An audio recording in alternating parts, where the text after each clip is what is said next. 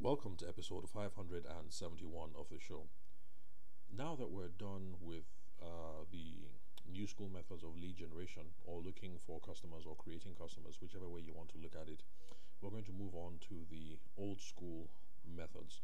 Now, the old some of the old school methods that we spoke about in prior episodes included things like SEO, that's fiddling around with Google using uh, keywords uh, on the content that you create. We looked at email marketing. We looked at social media groups, online communities, WhatsApp uh, communities, Telegram communities, those sorts of things. Building your own community, whether it's um, built around online, sorry, not online, uh, newsletters or not. We also looked at paid advertisements using Google, Instagram, Facebook. Um, let's see what else. Uh, Okay, and then we also spoke about uh, boosting organic uh, posts. Okay, yes, I think that was the final episode.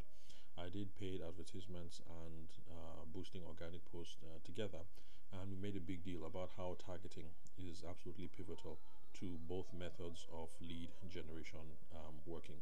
So now that we're done with the new school methods, and um, I call them new school methods because they are um, they have assumed prominence with the rise of the internet and they're all tech facilitated.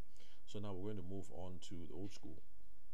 Now, I'm sure you guys will be happy to know that the old school methods, the series on the old school methods, is going to be a lot shorter because uh, we're only going to be looking at um, trade shows, we're going to be looking at networking, we're going to be looking at prospecting, or what some people called canvassing.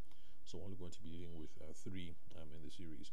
Now, remember, these are not exhaustive in any way. So if you go onto YouTube, Google, or you check your um, business textbooks, you're going to find a whole lot more. If you're looking for um, online methods of lead generation, and you're going to find um, ideas discussed differently and a whole lot more if you look for old school uh, methods of lead generation. So my goal here is not to come up with an exhaustive list, but just to come up with something that you guys can um, readily um, relate to and apply on a day to day with your businesses. So, today's episode is just to introduce you guys to what the next narrative arc is going to be for the podcast. So, in future episodes, we're going to be looking at trade shows, we're going to be looking at networking, we're going to be looking at prospecting or canvassing and trying to see how we can use that to create customers, to look for customers, um, otherwise known as lead generation. Now, for those of you who are joining the podcast um, for the first time, the reason why all this is important is because without lead generation, without looking for customers, without creating customers, whatever it is we want to call it, there is going to be no business. And that is the reason why lead generation, creating customers, is the most important thing that we can do in a business. So, the example that I gave a couple of episodes prior is the same um, example that I'm going to give now some of you are real professional. Um, when I say real professional, I mean that you come from um, traditional professional academic background. So maybe you studied architecture in uni, or you studied uh, dentistry in uni, or you studied um, uh, medicine. And so, because of that, you think you are the consummate professional. You do not see yourself as a marketer or as a salesman in any way. But unfortunately, no matter what you studied in uni, no matter what business you are involved in, you are a salesperson, you are a marketer, you are a promoter. Because without sales, without marketing, without leads, without customers, without clients, without whatever it is you want to call it, there is nothing over which we're going to ply our trade or to practice our trade.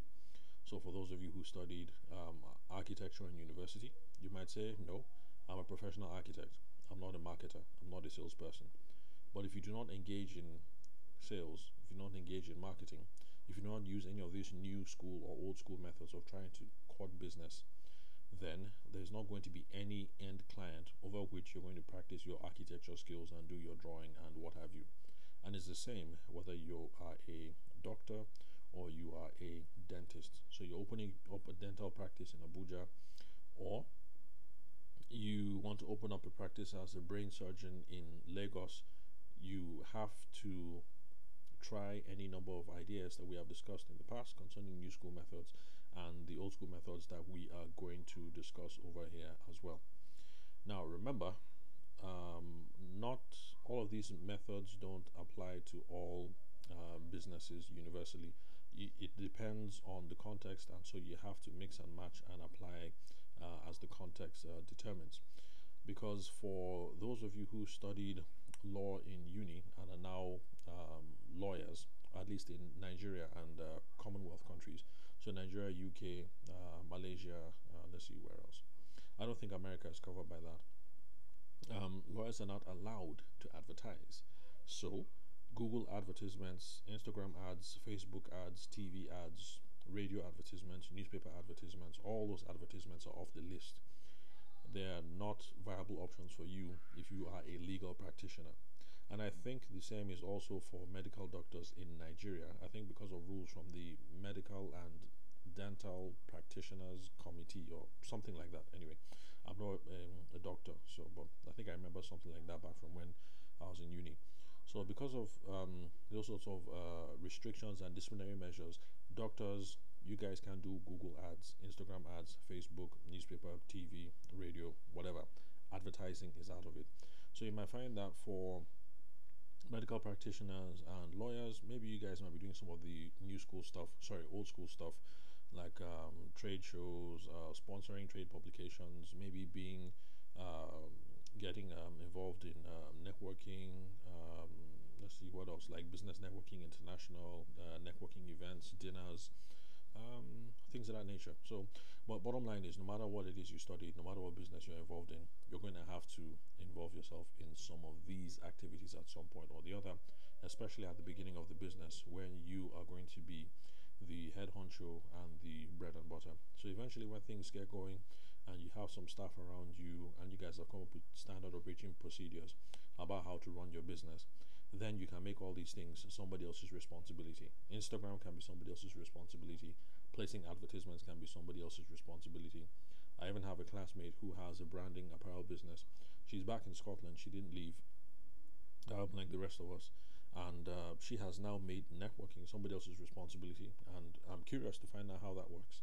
So I'm going to reach out to her um, sometime in the future, have a chat with her, and see what it's like to um, hand over the reins of networking uh, as a means of um, bringing in leads. So I'm curious.